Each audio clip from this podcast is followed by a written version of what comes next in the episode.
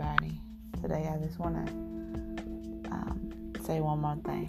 I'm going to read the scripture. Oh, magnify the Lord with me, and let us exalt his name together. Psalms 34:3. No matter how big our problems is, we have to think about how big our God is.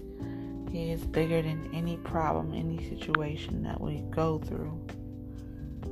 So let's not think about how big our problem is, because our problems, I'm not saying that God doesn't care, but our problems are small for him. He can do anything.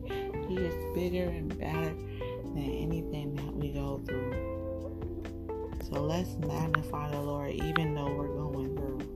Even though it seems like nothing is going, we can magnify the Lord that everything is still good when it's not good. Because in the natural, it may not look good, but in the spiritual realm, it looks great. It looks wonderful because God is with us. Have a good day.